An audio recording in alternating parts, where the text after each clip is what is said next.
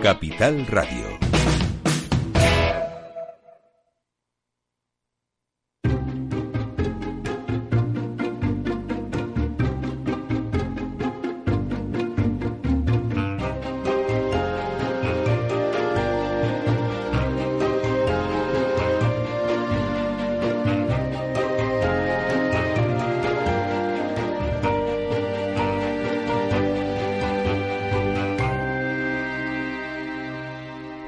Inmobiliaria con Meli Torres.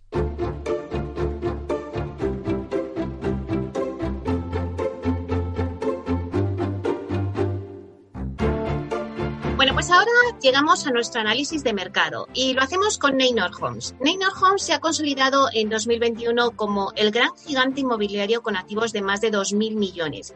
Empezó el año con la fusión de Coavit Inmobiliaria y se cierra el círculo de esta mm, operación con una emisión de deuda de 300 millones en bonos verdes para absorber Coavit.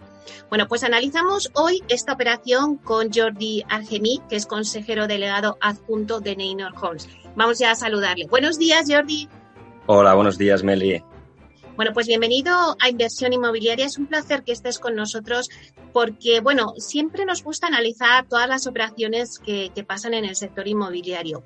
Y bueno, nos gustaría que nos contaras por qué decidisteis financiaros con la colocación de deuda a largo plazo en bonos verdes. ¿Qué ventajas tiene? En nuestro caso, la, emisión de bonos eh, viene enmarcada con la operación de absorción de Quabit, eh, que como bien sabéis se aprobó el pasado enero por los consejos de administración de ambas compañías y que legalmente el cierre de esta operación se producirá ahora, ¿no? Este mes de, este mes de mayo, ¿no? Y ahí hay que entender que Quabit es una compañía que tenía un alto endeudamiento y que además el coste de su deuda era eh, tremendamente alto, pagaba hasta el 16% de coste anual, ¿no? Y esto es un coste, eh, un nivel de coste inasumible para un promotor y mucho menos para, para Neynor. Entonces, en este contexto, Neynor cubrió el problema del alto endeudamiento negociando quitas con los fondos de deuda que había detrás de Quabit y el problema de alto coste lo hemos cubierto con esta emisión de este bono, consiguiendo que el coste automáticamente se reduzca de este doble dígito, ¿no? Que a día de hoy pagaba eh, al coste que hemos emitido, que ha sido el 4,5%, con lo cual eh, al final generamos una sinergia muy relevante para, nuestro, para la compañía nuestros accionistas ya desde el día uno, ¿no? Y no solo esto, sino que además conseguimos que el vencimiento de la deuda se produzca en casi seis años, lo cual eso permite que sin presión alguna eh, nosotros podamos poner en valor el banco de suelo de Coavit, ¿no? Tenemos mucho tiempo por delante, ¿no? Eh, y luego hay el concepto del bono verde, ¿no? Que también estabas apuntando, matizando. Yo te diría que el concepto del bono verde es consecuencia del estándar, ¿no? De sostenibilidad que tenemos en Neynor desde el día uno que nacimos como compañía yo creo que es un eje eh, primordial en nuestro ADN, no solo en Menor, te diría en los grandes promotores ¿no? que hay en este país eh, en el nuevo ciclo. Eh, y el mercado lo que está haciendo es reconocernos estas inversiones en formato de verde. Evidentemente, este formato verde tiene un impacto en el apetito de inversor. Cada vez hay más inversores con más ganas de invertir en lo que significa verde y también tiene una repercusión en el precio final ¿no? del coste del bono. Es muy difícil cuantificarlo, pero tiene ese impacto positivo. Jordi, nos has contado un poco eh, la estructura, como por así decirlo, de esta operación, pero cuéntanos cómo ha ido la operación. Por ejemplo, ¿qué tipo de inversor se ha interesado? En la, operación, yo, para el, gran mensaje que te lanzaría es que ha sido un, éxito rotundo, siendo completamente honesto. Así estamos muy satisfechos de la operación realizada eh, y hay que entender el por qué no estamos satisfechos. Cuando salimos encontramos una demanda equivalente a 1.500 millones de euros. Eh, esto implica una sobredemanda equivalente a cinco veces el importe de la emisión del bono, que fue de 300 millones de euros. Eso significa que fuimos capaces de conseguir generar mucho interés y apetito a, los inversores internacionales ¿no? de todo el mundo. Y además, no es un tema solo de sobredemanda por sobredemanda, sino que esto implica o nos ha permitido optimizar el precio del bono, y además nos ha permitido ser selectivos con los inversores que nos interesaba tener detrás de este bono. Con lo cual, no solo eh, cantidad, sino también calidad. Y en cuanto al tipo de inversor, ha habido todo tipo. Es mucho más técnico, pero en el mundo anglosajón hablan de hedge funds, que son quizá más especulativos y oportunistas. Se habla de long only, que básicamente son inversores más estables de largo plazo. Eh, y en nuestro caso, yo te diría que hemos dado cabida o intentado dar cabida a, todos ellos, eh, porque siempre es bueno tener un buen mix dentro de la emisión de bonos o incluso en cualquier formato de, mercado bursátil, ¿eh? de, equities. Pero lógicamente, dentro de nuestras posibilidades, lo que hemos hecho es priorizar tener a los grandes inversores de largo plazo con mayor reputación en este mercado. Y como hemos tenido esta sobredemanda tan fuerte, tenemos la gran suerte que hemos podido dar cabida a este tipo de inversor, ¿no? Con lo cual, no podemos dar nombres y apellidos, pero todos los grandes que hay en el sector mundial los tenemos detrás de, de Neynor y eso da mucho confort al mercado, ¿no? La evidencia de ese confort es que si miráis cómo ha cotizado el bono en el mercado secundario tras nuestra emisión, el bono ha tradeado muy bien, está en torno casi al 4%, y eso significa que todos los inversores han ganado dinero y bastante dinero en tan solo tres semanas de cotización. Y por eso estamos muy, muy contentos, ¿no? Claro, Jordi. Y a ver, yo me, pregunto un poco, eh, en cuestión de mercado, hasta la fecha, eh, solo dos grandes inmobiliarias, vosotros y también Vía Celere, habéis emitido bonos verdes. Eh, no sé por qué ninguna compañía nacional ha dado ese paso en buscar esa financiación a través de la colocación de deuda a largo plazo y más si cabe Ahora, viendo vuestro ejemplo, ¿no? Con esa sobredemanda que, me comentabas, eh, ¿crees que a partir de ahí vais a servir como ejemplo y muchas se van a sumar a esta, a esta operación de bonos verdes? Sin duda, sin duda más se van a sumar. Yo, yo creo que hay que entender el por qué, ¿no? Hay un racional eh, que explica por qué solo Viacer y Nenor han salido recientemente en el mercado de bonos. La primera gran razón es que para acceder a este tipo de mercado necesitas demostrar que eres capaz de hacer bien tu negocio. Y eso básicamente significa eh, mirar al pasado y demostrar que has conseguido los resultados. Y además de cierto tamaño. A fecha de diciembre de 2020, los únicos dos promotores que lo hemos conseguido ha sido Neynor y Viacelere. Neynor, eh, en los últimos dos años hemos conseguido más de 100 millones de vida cada año y Viacelere, justo este año 2020, fue capaz de hacer un repunte a su vida por sus eh, grandes entregas que hizo y consiguió 90 millones de vida, ¿no? Con lo cual es volumen suficiente, es track record eh, histórico suficiente como para poder optar a, entrar a ese tipo de mercado, ¿no? Y la segunda gran razón, yo te diría que es el momentum eh, que estamos viviendo en el mercado de la deuda. Hay una, hay muchísima liquidez en el mercado y con ello los precios de, los bonos se han ido ajustando en los últimos meses. Por ejemplo, si nosotros Neynor hubiese querido salir el año pasado, que podíamos, porque ya teníamos más de 100 millones de euros, como decía, ¿no? De vida, eh, el coste que previsiblemente hubiésemos conseguido estaría entre el 5 y el 6%. Y eso eh, compara contra el 4,5% que hemos salido nosotros, ¿no? Eh, y con mucha calidad de inversor. ese coste de 5 o 6% no era asumible para nosotros y por eso no lo hicimos, ¿no? Ahora es el momento de hacerlo. Y evidentemente, yo creo que el trabajo que ha hecho ambas compañías, me refiero a, a Vía y, y, evidentemente Neynor, eh, y sobre todo el resultado positivo ¿eh? que hemos conseguido a nivel de inversores que han ganado dinero con un coste que ha ido bajando ¿no? de las emisiones, eh, sin duda alguna va a permitir que otras promotoras sigan este camino y hasta te diría con mayor facilidad a nivel de tiempos y de costes, porque ya el mercado entiende lo que es un promotor en España y con lo cual no tienen que entrar en la macro, no tienen que entender ¿no? el país, el riesgo. Hay muchas cosas que están descontadas a día de hoy por el trabajo que ha hecho Viacelera y Nenor estas semanas en el mercado de bonos. Y básicamente en otras palabras, hemos abierto la puerta al mercado de bonos para el resto de promotores, lo cual a día de hoy parece fácil, pero en su momento, hace dos meses atrás, no era nada fácil, os lo puedo asegurar, ¿no? Y por eso yo creo que ambas compañías, y hablo en, nombre de Viaceler, que no debería, pero creo que ambas compañías estamos mm, realmente orgullosos de esta, de esta colocación. Ya lo creo que no es nada fácil, Jordi. Pero también es verdad que cuando me dices que ha habido esa sobredemanda, pues al final es que eh, hay muchos inversores que confían en Neynor. Eso mm, está claro por, por esa sobredemanda. ¿Habéis pensado en hacer, no sé, algún otro tipo de, operación para satisfacer a esa demanda que se ha quedado fuera?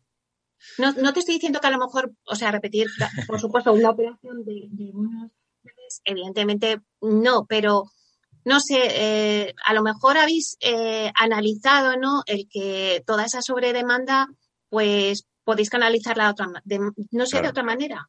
Sí, no, de hecho ocurrió ¿eh? durante el proceso, eh, evidentemente con esa sobredemanda, ya no eran los eh, asesores, bancos de inversión, sino también los propios inversores, ¿no? Que nos pedían aumentar el límite, y eso a veces ocurre, aumentar la, la, petición y de esos 300 irnos a 350, 400 millones de euros, ¿no? Eh, para absorber más, de, más parte de la demanda que, que había pero sinceramente yo creo que la deuda por deuda no tiene mucho sentido. Yo creo que cuando eh, tienes un endeudamiento significa que hay un objetivo concreto. Nuestro objetivo era muy evidente, era Coavit y la cifra estaba cerrada, con lo cual no da cabida. Solo seríamos capaces de emitir otra vez, ¿no? Una emisión de bono o ampliar esta línea de, bonos, una vez que ya nos conocen, como tú has dicho, y ahora es, aún más fácil, ¿no? Por esa demanda que se quedó ahí, porque ya nos conocen y porque además han ganado dinero, con lo cual estás en el momentum perfecto, ¿no? Pero deberíamos encontrar dónde colocar dónde invertir y que esa inversión fuera buena y rentable para Neynor, ¿no? Si eso lo conseguimos, pues evidentemente podríamos estar en el mercado otra vez. Si no lo identificamos, pues nosotros no vamos a, endeudar a la compañía por endeudar. ¿Qué busca el inversor ahora en el sector residencial español, Jordi? A ver, en general, más allá del residencial español, hay una regla mnemotécnica muy evidente, ¿no? Eh, el inversor quiere ganar una buena rentabilidad con un nivel de riesgo razonable o asumible, ¿no? Hoy en día hay mucha liquidez en el mercado para todos los sectores, eh, pero es verdad que hay pocos proyectos para invertir que desde la perspectiva de inversor tengan cara y ojos. Lo que ha ocurrido ahora es que los inversores, mirando ya Residencial Español, se han dado cuenta que el negocio promotor en este nuevo ciclo eh, ha sido capaz de eliminar muchos de los riesgos históricos, dejando atrás la especulación, el cortoplacismo y se ha convertido en un sector más resiliente, ¿no? Y eso se ha podido mostrar en los últimos 12, 15 o 18 meses eh, con el COVID y por medio. Entonces, con este ajuste importante del riesgo y esa percepción del mundo anglosajón ¿no? hacia España y hacia el negocio promotor, lo que ha hecho es que muchos inversores empezaran a ver por primera vez atractivo el sector promotor. Y por eso han empezado a invertir, repito, siendo la punta de lanza vía Celere y Neynor, ¿no? En este caso. Pero, evidentemente, abre la puerta a cualquier otro player que quiera optar a esto y seguro que más van a venir. Con esta emisión de, bonos, Neynor Homes eh, cuenta con la liquidez suficiente para liderar el sector residencial en España y acometer nuevos proyectos. Sí, a ver, liderar, como sabes, todo el mundo dice que es el líder, pero, pero, pero sí, yo creo que en cuanto a nuestro plan de negocio, evidentemente estamos más que cubiertos. Cuando digo más que cubiertos es porque tenemos una extra liquidez en nuestro balance relevante que nos permitirá poder eh, eh, crecer y, cerrar operaciones si es que encontramos operaciones que tengan sentido ¿no? para nosotros, ¿no? Con lo cual, estamos en una posición, yo te diría, muy, muy buena en la cual a nivel operativo estamos cumpliendo y creciendo muchísimo y además tenemos la capacidad de mirar a muy largo plazo, que eso siempre es muy difícil ¿no? en el negocio promotor, pero nosotros con esa liquidez, con esos vencimientos de seis años de la deuda, nos permite pensar en el largo plazo y eso es perfecto. Así nos evitamos cualquier disrupción, decisión errónea pensando en el día de mañana, ¿no? Eh, en el próximo año, que cuando tienes ese cortoplacismo, la verdad que como gestores no se toman las decisiones, o puedes no tomar las decisiones correctas. Claro. Empezaste en 2021, desde luego, con fuerza, protagonizando la mayor fusión inmobiliaria del año con la adquisición de Coavit Inmobiliaria. Bueno, ahora que ya estamos casi en el Ecuador de, de este año 2021, ¿qué objetivos os marcáis? Yo, diría que nos marcamos los mismos objetivos ¿eh? que nos marcamos al inicio, no los hemos cambiado. Había quizá tres, cuatro, resumiéndolo, ¿eh? tres, eh, tres, cuatro grandes objetivos. Uno era entregar más de 2.400 viviendas para seguir cumpliendo con nuestro plan de negocio y compromiso con el mercado de capitales. Eso, dicho de otra forma, implica crecer como mínimo 50% respecto al entregado el año pasado. Eso es mucho crecimiento. El segundo gran objetivo es más quizá económico-financiero, que es la rentabilidad, el EBITDA. Y nos marcamos conseguir en torno a 150 millones de euros. Eh, lo decimos de recurrente, que puede ser que un año consiga 140, otro 160, ¿no? Pero de promedio, en torno a 150 millones de euros. Si mira respecto al año pasado, 2020, que hicimos 110, es un crecimiento también muy potente, equivalente a 40 millones de euros. Un tercer objetivo fue la compra de suelo. Queremos, queremos que es momento oportuno para comprar y eso implicará que como mínimo compraremos 150 millones de euros. Y eso fue antes de la emisión del bono, con lo cual ahora hasta tendríamos capacidad de ir a más si encontráramos oportunidades. Pero el compromiso sigue siendo 150 millones. Y el cuarto objetivo, más allá de la parte operativa de, promover para vender, eh, entra todo el tema de la plataforma del alquiler, que sabéis que nosotros ha sido un componente muy relevante, que ya el año pasado, ¿no? Fuimos pioneros y, y lanzamos esa, esa nueva línea de negocio y evidentemente todo el desarrollo que nos va a llevar años, eh, pues va en paralelo. Entonces yo creo que eran eran los objetivos del principio del año, siguen continuando, ¿no? Siendo los objetivos actuales que para nosotros son objetivos ambiciosos y más con un COVID por medio. Evidentemente esto te afecta, ¿no? Sin duda alguna. Así que seguro que estamos entretenidos en lo que nos resta de año.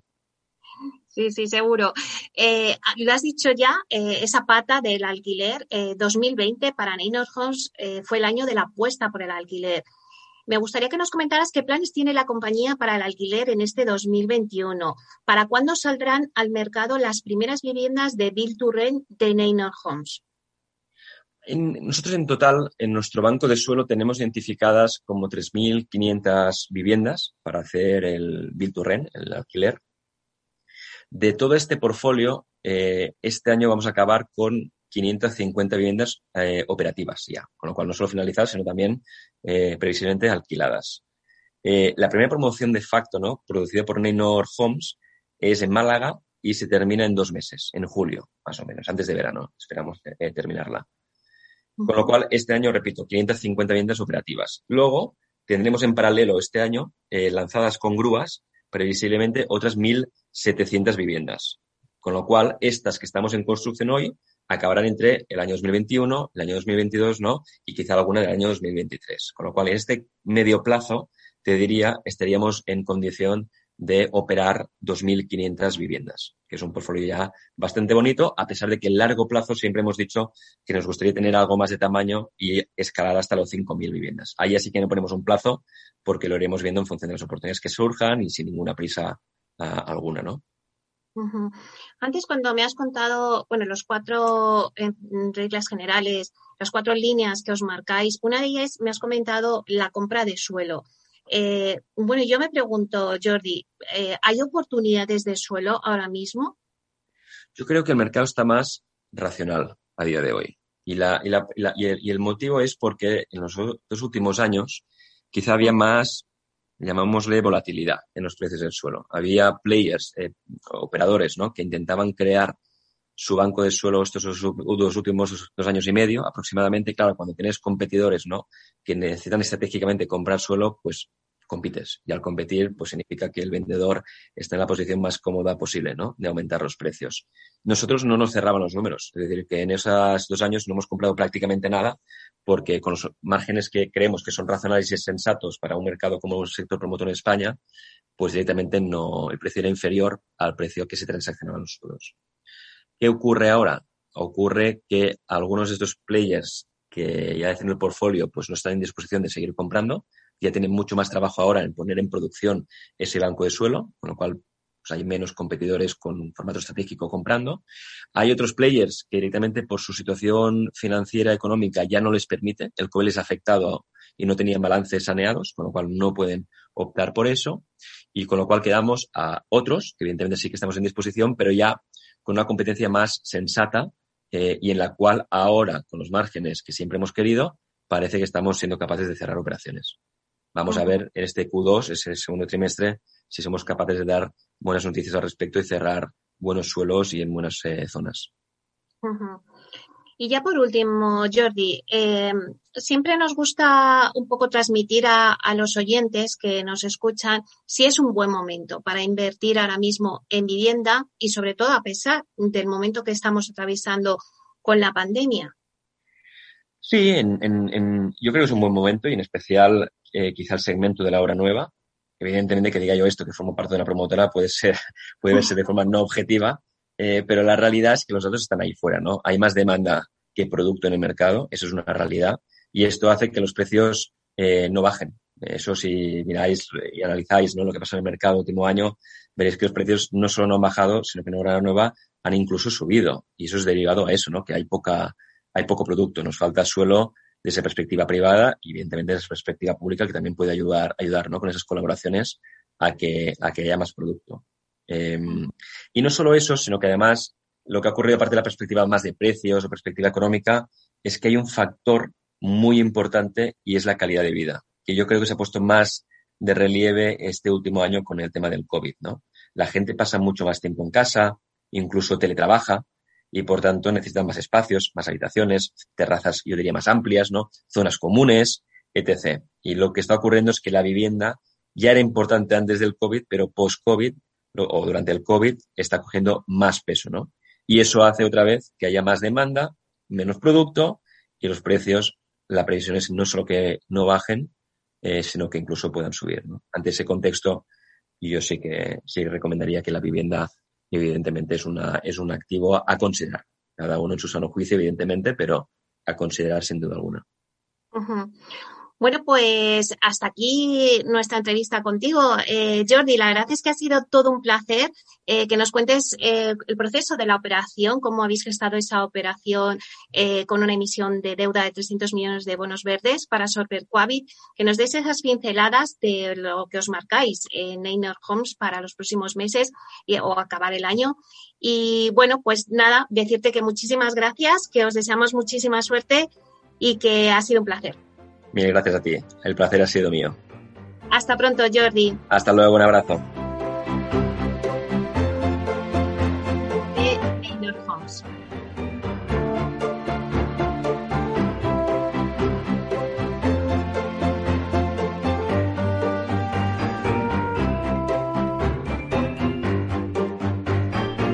Bueno, pues acabamos de escuchar a Jordi Argemi, consejero delegado adjunto de Neynor Homes.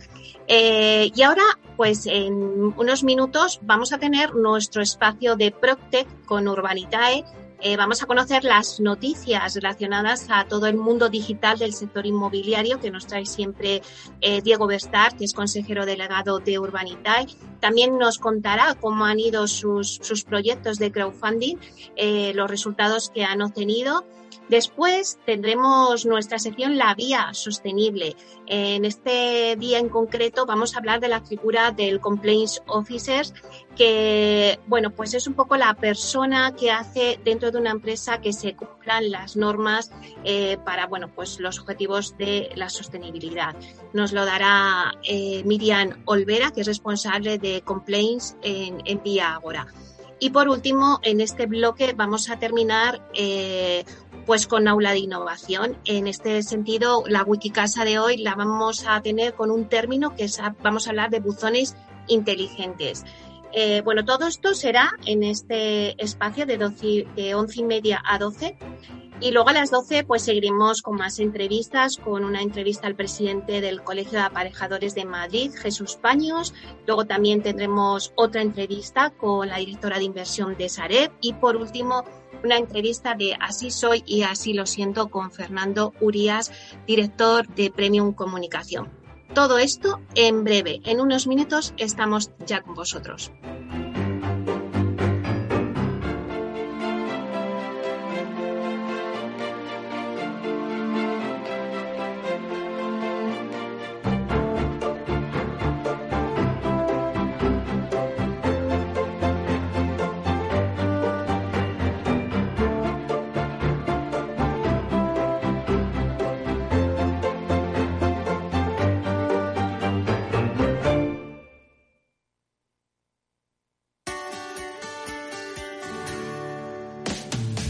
¿Te imaginas un programa de radio donde el talento es protagonista? Lo tienes en Capital Radio, Humanos en la Oficina, el programa más humano y divertido creado por el galardonado speaker internacional Miguel Ángel Pérez Laguna, todos los viernes a la una de la tarde.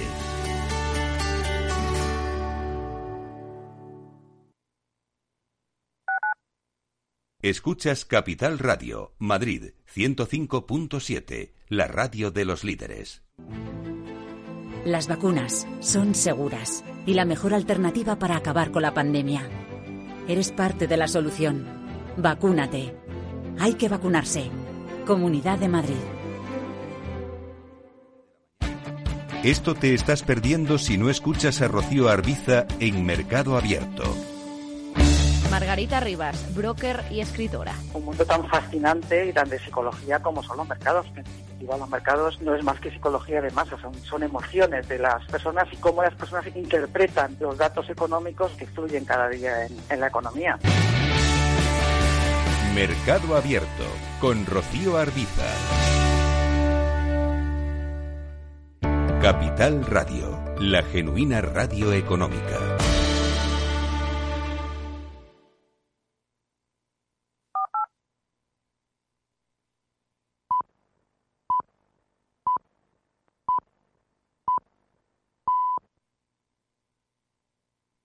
Inversión inmobiliaria y PropTech con Urbanitae, un espacio donde descubriremos las nuevas claves financieras que están cambiando el sector inmobiliario gracias a la transformación digital.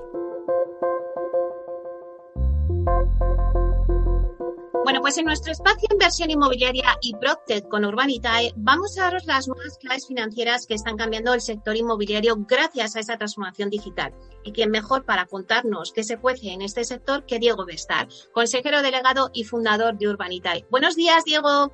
Buenos días, Meli. Como siempre, un placer estar aquí contigo. Bueno, pues también nosotros encantados de tenerte y que nos analices un poquito el mercado de inversión y de crowdfunding inmobiliario y de cómo está evolucionando también la percepción de los pequeños ahorradores sobre esta fórmula, ¿no? Eh, sé que durante las últimas semanas habéis lanzado a través de vuestras redes sociales unas pequeñas encuestas para tomar el pulso de los usuarios, eh, bueno, pues lo que piensan, ¿no? Sobre esta fórmula de crowdfunding inmobiliario. Me gustaría que nos que comentaras un poquito a los oyentes eh, ¿Cuáles son las conclusiones que habéis extraído de todas estas eh, respuestas que habéis obtenido? Genial, pues sí, la verdad es que teníamos, eh, aquí en Urbanita la verdad es que tenemos el pulso bastante bien tomado a, la opinión o, el apetito que tienen nuestros inversores a la hora de invertir, ¿no? Pero es verdad que estamos algo sesgados porque un inversor de Urbanitae ya de por sí, pues es un inversor que tiene interés en invertir en el sector inmobiliario, ¿no? Entonces, eh, pensamos en hacer una encuesta más, eh, más abierta, más global a, todos los seguidores que tenemos en redes sociales y, compartirla lo máximo posible para, tomar un poco el pulso. Y al final, pues las, conclusiones que sacamos es que hemos podido comprobar algo que, ya veíamos, ¿no? Y que es que el mercado inmobiliario pues está resistiendo muy bien eh, a, la incertidumbre y a los embates que genera el COVID, ¿no? Y al final, pues la percepción del público es bastante, bastante favorable hacia la inversión inmobiliaria. ¿no? Algunos datos que, hemos sacado destacables, te podría decir, por ejemplo, que eh, alrededor del 85% de los participantes considera que el sector inmobiliario es una opción muy interesante frente a otros productos de inversión. O sea que, eh, que ellos ven, ven, con ojos favorables el invertir en inmobiliario en vez de en otros productos financieros que, hayan podido encontrar en, en los mercados. ¿no? Eh, más de la mitad de las respuestas, de hecho el, 61% eh, valora que el activo residencial, es decir, el inmobiliario residencial es lo que, lo que más rentabilidad y tranquilidad le genera a los inversores. Y hay un dato curioso, eh, quisimos preguntar también por el activo alternativo que se llama, ¿no? y hemos hablado tú y yo de varias iniciativas de activos alternativos, como pueden ser los coworkings o los co-livings, pero al inversor todavía eso le suena un poco a chino, ¿no? Como aquel que dice, y solamente el 6% de los encuestados percibe que los activos eh, alternativos eh, son atractivos o, que destaquen por su, por su potencial de, rentabilidad. O sea que ahí el sector PropTech todavía tiene que hacer una labor de, evangelización, como aquel que dice, para contarle a la gente de qué consiste esto de los activos alternativos. Eh, luego, prácticamente la totalidad de las personas que, que respondieron al estudio, de hecho el 92%, eh, asegura que, invertiría en el sector inmobiliario a través de, una plataforma de crowdfunding. Esto también, a ver, hay que entenderlo en el sentido de que han respondido a una, encuesta de, Urbanitae, con lo cual pues la mayoría ya nos conocería y, probablemente es gente muy propensa, pero el 92% es una cifra muy, muy elevada. O sea que incluso si lo lleváramos a la población general que no haya oído hablar nunca de Urbanitae o del crowdfunding, pues probablemente tendríamos una respuesta eh, bastante elevada, por encima del 50, ¿no? Eh, y luego, pues lo que ha respondido la mayoría de la gente, un poco en línea con lo que veíamos antes, más de, bueno, cerca del 60%, eh, indican que los inmuebles más interesantes para, para la inversión, en lo que más le interesaría, sería viviendas, garajes y trasteros. Y esto va un poco en línea también con lo que vemos en, en Urbanitae. Curiosamente, eh, y el último año se ha hablado mucho de la inversión logística en activos logísticos, pues solo alrededor del 20% de las personas han indicado que les sería interesante invertir en logístico. Así que, bueno, algunas conclusiones generales eh, y, es interesante ver cómo ha impactado el, pues, todo lo del COVID en las percepciones de, seguridad y de inversión de, los, de los, bueno, pues del público en general. Bueno, eh, con estas encuestas es verdad que tomáis el pulso al sector, pero yo creo que el mejor pulso de verdad, eh, eh que, que, vosotros podéis tomar es que habéis cerrado la segunda ronda de financiación y que, bueno, pues la acabáis de anunciar, así que cuéntanos. Pues mira, aquí semana a semana siempre estamos contando distintas rondas de compañeros del sector PropTech y hoy nos toca contar la nuestra. Eh, hemos cerrado una, segunda ronda de inversión de dos millones y medio. Eh, entre, bueno, entre principalmente los inversores que ya teníamos en cartera, distintos fondos de inversión como K-Fund o Lyron o Viditas, y luego pues algún angel investor cercano a la casa que quería invertir, que quería ser parte de, la empresa y, y, bueno, pues le hemos dado, le hemos dado entrada. La intención con estos dos millones y medio, ya sabes que llevamos un crecimiento muy, muy acentuado en los últimos seis meses, eh, los últimos doce meses, y la intención es pues tener más gasolina para, para seguir creciendo y poder eh, aprovechar la oportunidad que tenemos delante. ¿no? Urbanita es una marca que, que, está muy, muy asentada en el mercado. Ahora mismo somos los líderes a nivel de, de financiación de, de, todo el mercado español y la intención es pues seguir amueblando la casa, como aquel que dice, fichar a gente para todos los departamentos que tenemos, pues desde el departamento de inmobiliario eh, queremos eh, meter a gente nueva, al departamento de atención al inversor, que para nosotros es fundamental.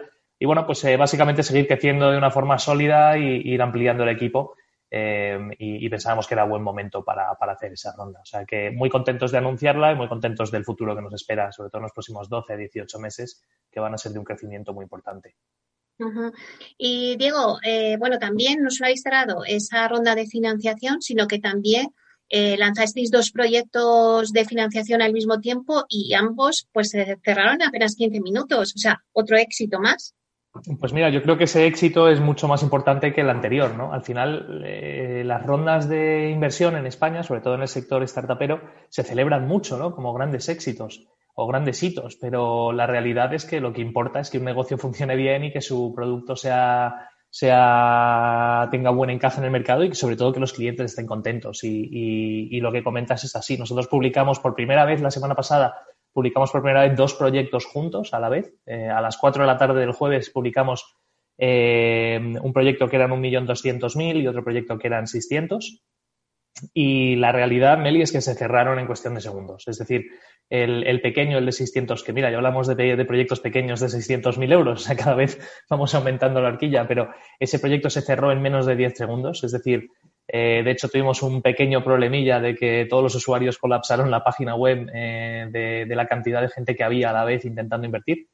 Eh, y el proyecto que era un poco más grande, el de 1.200.000, también se cerró en cuestión de minutos, o sea que eh, estamos viendo una, mm, bueno, pues un apetito inversor muy importante eh, y un seguimiento de urbanidad y una, eh, bueno, pues la verdad es que la base inversora está muy contenta. Es verdad que hay mucha gente que, que, quizás está un poco decepcionada de que no le dio tiempo a entrar, que se quedó fuera del proyecto porque se cerró demasiado rápido. Y, y, bueno, pues tendremos que ver o buscar la manera de dar entrada a todo el mundo y que, y que las ganas de invertir no dejen afuera a los más rezagados, ¿no? Pero, pero bueno, no deja de ser un, un espaldarazo y, un, y, bueno, pues nos, nos, llena de orgullo que, que estamos teniendo tanta, tan buena acogida. Claro, porque además cuando hablábamos de esa ronda de financiación, eh, también en alguna ocasión me has dicho que también nos va a permitir el poder eh, entrar con el promotor y financiar algunos de los proyectos que ya lo estáis haciendo ahora, ¿no? Poner vosotros vuestra parte. Sí, sí, sí, la, la intención es seguir trabajando en, en, en esta línea, ¿no? Eh, como sabes, Urbanitae hacemos tanto deuda como equity. Somos de las pocas plataformas que hacen equity y esto implica pues juntar a los inversores y que, y que todos entren en el accionariado con, con los promotores y, y, sacar las cosas adelante. Eh, es verdad que Urbanitae como plataforma no puede invertir en los proyectos porque CNMV marca muy bien la línea de, de lo que puede y no puede hacer una plataforma y, bueno, por ahora no permiten que, que las plataformas eh, acompañemos a los inversores. Pero, pero bueno, eh, al final eh, nosotros cuando subimos un proyecto sabes que somos súper selectivos eh, y cuando subimos un proyecto a la plataforma es porque nos lo creemos eh, como si fuera para nosotros o incluso más, ¿no? Así que, que bueno, seguiremos en esa línea, sin duda. Bueno, Diego, eh, anúncianos los próximos proyectos o darnos alguna pincelada. Pues mira, te voy a anunciar, no tenemos la fecha definitiva cerrada porque estamos todavía terminando los papeleos y de estructurar la operación con, con, los abogados, pero vamos a sacar otro proyecto de trasteros, el quinto proyecto que hacemos con nuestro promotor. Yo creo que este promotor es el promotor más querido. Eh, hemos tenido, pues ya como comentaba, hemos hecho ya cuatro proyectos con él en el pasado. Este es un quinto, también en Madrid. Eh, y en este caso para comprar dos locales comerciales para convertirlos a trasteros eh, empezaron la comercialización hace unas dos semanas y ya tienen más o menos la mitad eh, reservados, o sea que vuelve a ser, la verdad es que este promotor tiene un ojo excelente de, para, para, encontrar este tipo de oportunidades la rentabilidad del préstamo va a ser 10% en 10 meses. y la verdad es que este promotor siempre no solo cumple los plazos, sino que los reduce. En otros proyectos que hemos tenido que eran a 12 meses ha devuelto el capital en 5. O sea que en este caso nos ha puesto 10 meses y, bueno, si el pasado es representativo de lo que puede pasar en el futuro, este promotor probablemente termine el, proyecto y nos devuelva ese, ese crédito a ese 10% de rentabilidad en posiblemente menos tiempo. ¿Y cuándo más o menos tenéis previsto eh, publicarlo y anunciarlo para que nuestros oyentes estén al tanto? Pues siempre notificamos a, toda la base de, usuarios de Urbanitae con un mínimo de cuatro o cinco días de antelación de que vamos a publicar un proyecto para que les dé tiempo a ingresar el capital, a mirárselo bien, a llamarnos si tienen dudas. Eh, y bueno, probablemente estamos entre hoy y mañana a ver si terminamos de cerrar los flecos que quedan sueltos y, en cuanto lo tengamos nos notificaremos. Probablemente salga para darle tiempo a la base inversora de mirar esas dudas y de hacer las transferencias jueves, viernes de la semana que viene probablemente. Bueno, pues un placer, eh, Diego. Enhorabuena por cerrar esa ronda de, financiación, que, bueno, pues es un éxito. La verdad es que sí, que os estáis posicionando y ya sois líderes en ese mercado de crowdfunding. Muchas gracias por contarnos vuestros próximos proyectos y seguimos avanzando. Ya nos vas contando. Gracias a ti, Meli. Un placer, como siempre. Un abrazo. Hasta luego, Diego. Hasta luego.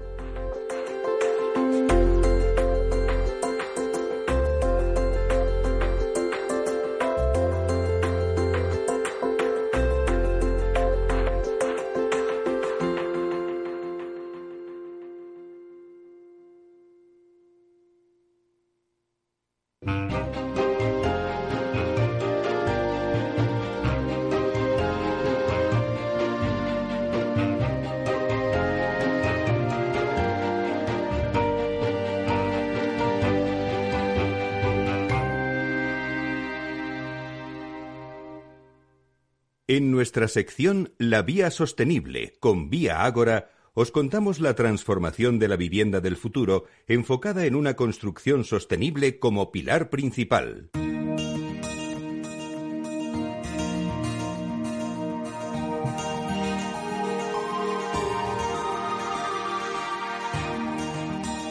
Hoy en la vía sostenible hablamos de la figura del Complaints Officer o responsable de cumplimiento normativo dentro de una empresa para conseguir los objetivos en sostenibilidad.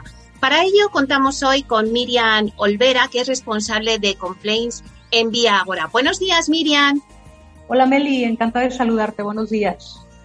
Bueno, pues eh, encantada de tenerte aquí con nosotros en, en inversión inmobiliaria.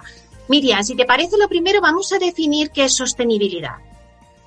Eh, bueno, sostenibilidad se ha definido como el satisfacer las necesidades de las generaciones presentes sin comprometer las posibilidades de las del futuro para atender sus propias necesidades. Y trasladado a la empresa, sostenibilidad es sinónimo de continuidad en las operaciones. De hecho, el concepto de, sostenibilidad aparece tal y como lo conocemos actualmente en 1987 en el informe Brundtland. Eh, fue elaborado por varios países de la ONU y realizado por una comisión que encabezaba la doctora Gro Harlem Brundtland. Surge básicamente por la necesidad de, estudiar y de limitar el impacto que tienen las actividades humanas sobre el medio ambiente.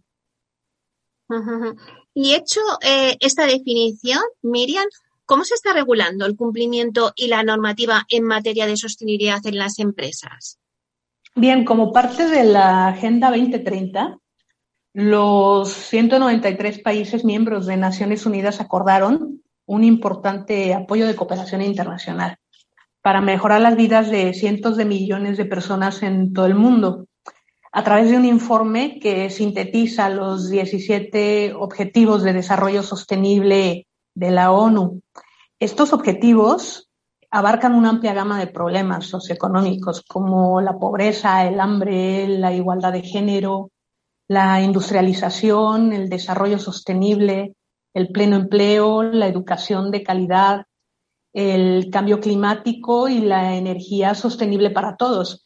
Eh, con respecto al ámbito normativo, a partir del 2019, la Unión Europea acordó pactos y tratados en donde se establecía que la Unión Europea trabajaría por el desarrollo sostenible de, Europa y desde entonces nos hemos encontrado con reglamentos, directivas que establecen obligaciones precisas para todos los miembros de la Unión con el objetivo fundamental de integrar criterios ambientales, sociales y de gobierno corporativo en la gestión de las empresas. Eh, con respecto a la normativa nacional, eh, la Secretaría de Estado para la Agenda 2030 ha establecido directrices generales de desarrollo sostenible que, sin ser leyes, definen los retos de España ante el cumplimiento de la Agenda 2030. Y Miriam, entonces podemos decir que las empresas inmobiliarias están más comprometidas con la sostenibilidad?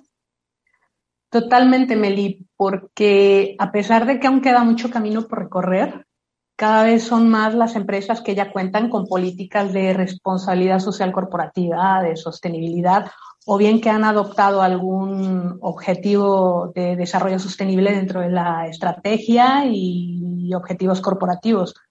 Eh, um, por otro lado, nos encontramos en el momento más importante para la función del responsable de cumplimiento normativo o compliance officer, ya que las empresas españolas tienen cada vez más claro que el desarrollo y el compromiso de su actividad empresarial en términos de, sostenibilidad, así como también en otros términos, tienen que ir de la mano del compliance. Claro, eh, dinos un poquito cómo es hoy en día la figura del compliance officer. Bien, mira, em, hoy día esa imagen que se tiene del compliance officer como del policía que vigila que hiciera bien las cosas, eh, ha cambiado, se está transformando. De hecho, ahora el compliance es eh, visto como un aliado estratégico para conseguir los objetivos corporativos. en cuanto a la estrategia corporativa, el papel del, del compliance officer es fundamental ya que independientemente de sus funciones de análisis de riesgo o impacto normativo, eh, promoverá y guiará a toda la compañía y a las personas que se relacionen con ella a llevar a cabo sus actividades de forma ética y de forma sostenible. Eh, el compliance eh, velará por el respeto a los valores, a la cultura y a la ética. Promoverá también la adopción de códigos de ética, de políticas y procedimientos, facilitará la formación también y el asesoramiento necesarios en materia de sostenibilidad y eh, evidentemente promoverá una cultura de sostenibilidad que se va a lograr siempre y cuando todos los empleados hayan interiorizado los valores sociales, económicos y ambientales de la sostenibilidad. Sin embargo, Meli, para que se garantice el cumplimiento de todas estas medidas y controles, es necesario dotar a la función de compliance de toda la autonomía, independencia y empoderamiento, y de esa manera obtener una gestión empresarial ética y sostenible, lo cual siempre asegurará una rentabilidad para la empresa. Em, en definitiva, te puedo decir que una empresa sostenible siempre será rentable y mejor aún, una empresa sostenible siempre aportará valor social, económico y medioambiental a la sociedad. Bueno, pues muchísimas gracias, Miriam, por, por, traernos esa figura del Compliance Officer, por hablarnos de, esta figura, ¿no? que es un responsable de cumplimiento normativo dentro de una empresa para conseguir los objetivos en sostenibilidad. Muchísimas gracias. Muchísimas gracias, Meli, un placer. Muy bien, muchas gracias. Hemos tenido con nosotros a Miriam Olvera, que es responsable de complaints en Vía Agora.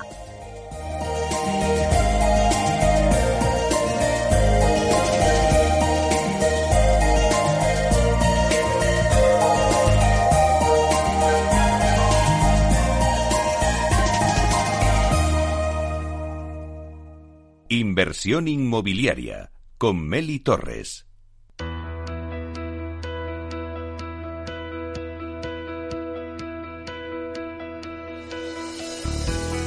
Aula de Innovación.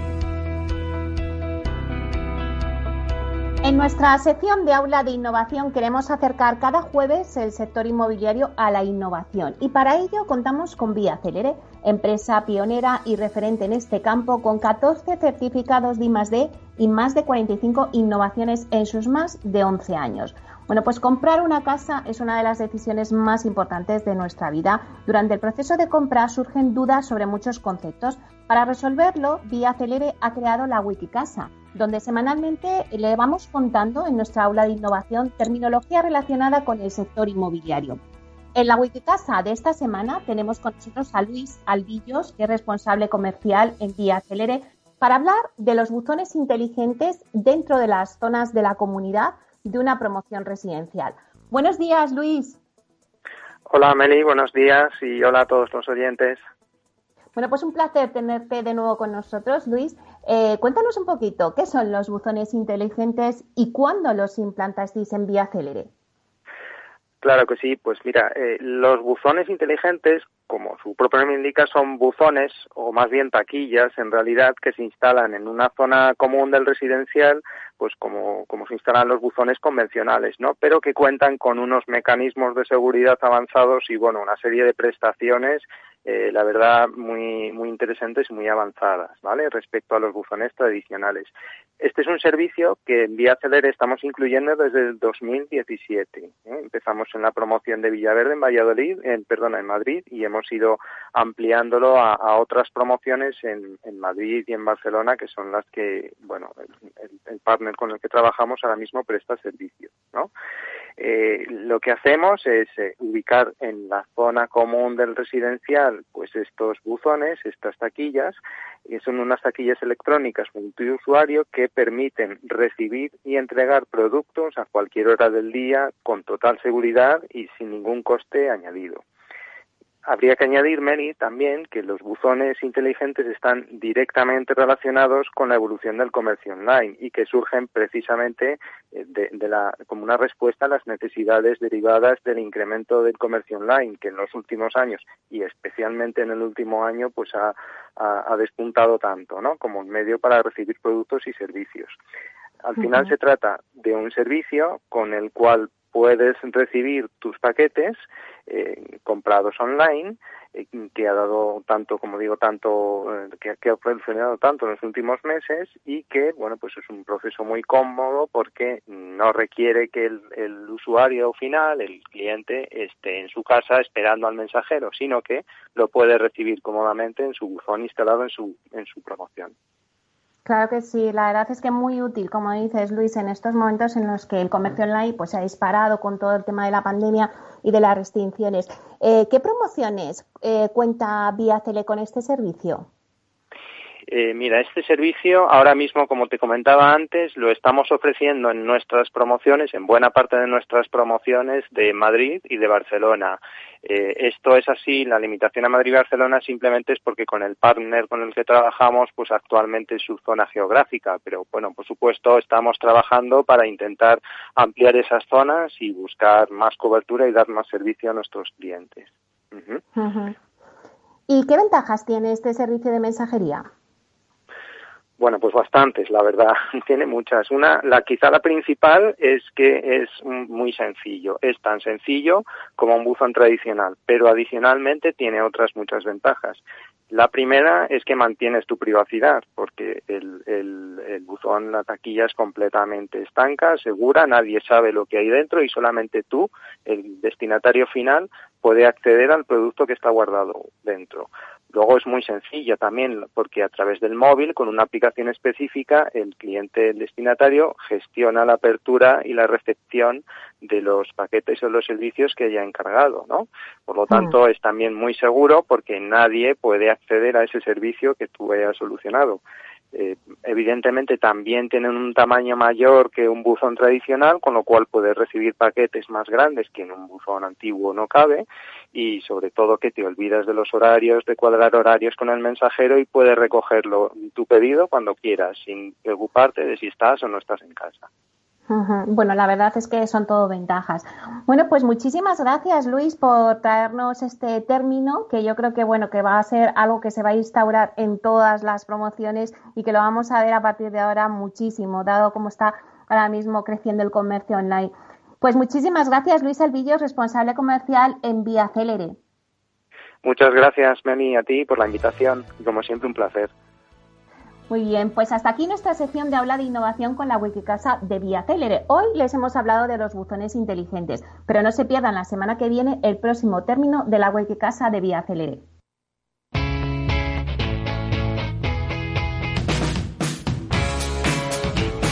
La economía despierta. Capital Radio.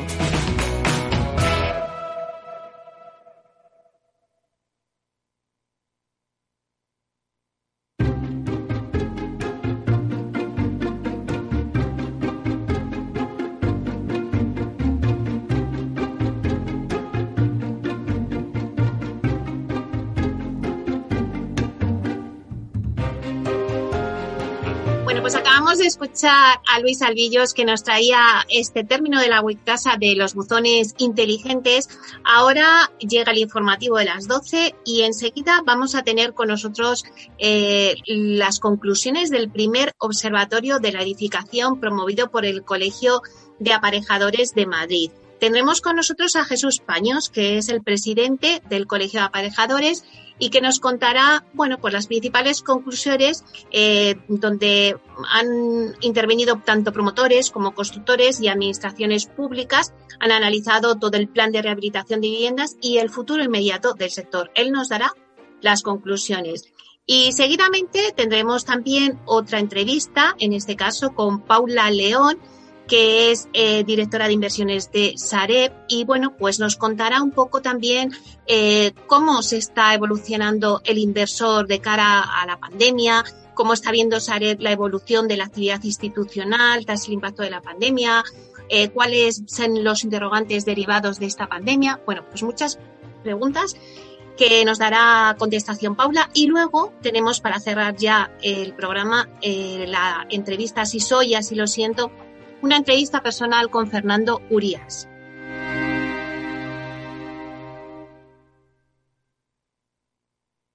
Qué ganas de sentir el sol en la piel y refrescarme en la piscina. ¡Qué ganas de aire libre! Desde luego. Y si tienes tu propio jardín, ponerlo a punto con Bricor te va a costar muy poco. Tienes una hidrolimpiadora Karcher K3 de 120 bares por 99 euros. Descubre más ofertas en las tiendas Bricor, la app del Corte Inglés y en el corteinglés.es barra Bricor. Amaneces antes que el sol y conviertes la tierra en frutos y superas vientos, granizo y cada día empiezas de nuevo. Eres de una naturaleza especial, por eso hay un seguro especial para ti. Y ahora es el momento de contratar tu seguro de herbáceos. Agroseguro, más que un seguro. Capital Radio Madrid 105.7 si te gusta la cocina gallega de siempre, en el Mesón Gallego 1 y el Mesón Gallego 2 encontrarás los mejores pescados y mariscos de las costas junto a recetas de la Galicia interior, además de las carnes de Sanabria y los mejores embutidos de Zamora y nuestra terraza. Te esperamos en la calle Muller 35, teléfono 91 579 3623 y en la Plaza de la Remonta 13, teléfono 91 579 0769. Una recomendación del programa gastronómico Mesa y Descanso. Gráficas Naciones. Más de 50 años de experiencia en el sector de las artes gráficas. Apostamos por la última tecnología tanto en impresión offset como en digital y gran formato. Realizamos todo tipo de impresión. Tarjetas de visita, folletos, libros, vinilos, decoración y montaje de stands. Más información en el 91 629 2145 o en gráficasnaciones.es. Disfruta de la mejor cocina gallega en Montes de Galicia. Todo un clásico moderno en el barrio de Salamanca. Disfruta de la variada dieta atlántica, de las mejores carnes y pescados tratados con respeto y transparencia y regados con una de las mejores bodegas de la zona. En grupo, en familia o en pareja, Montes de Galicia te ofrece el espacio perfecto en cada ocasión. En forma de U, como una V. V doble. Una L signo de Nike.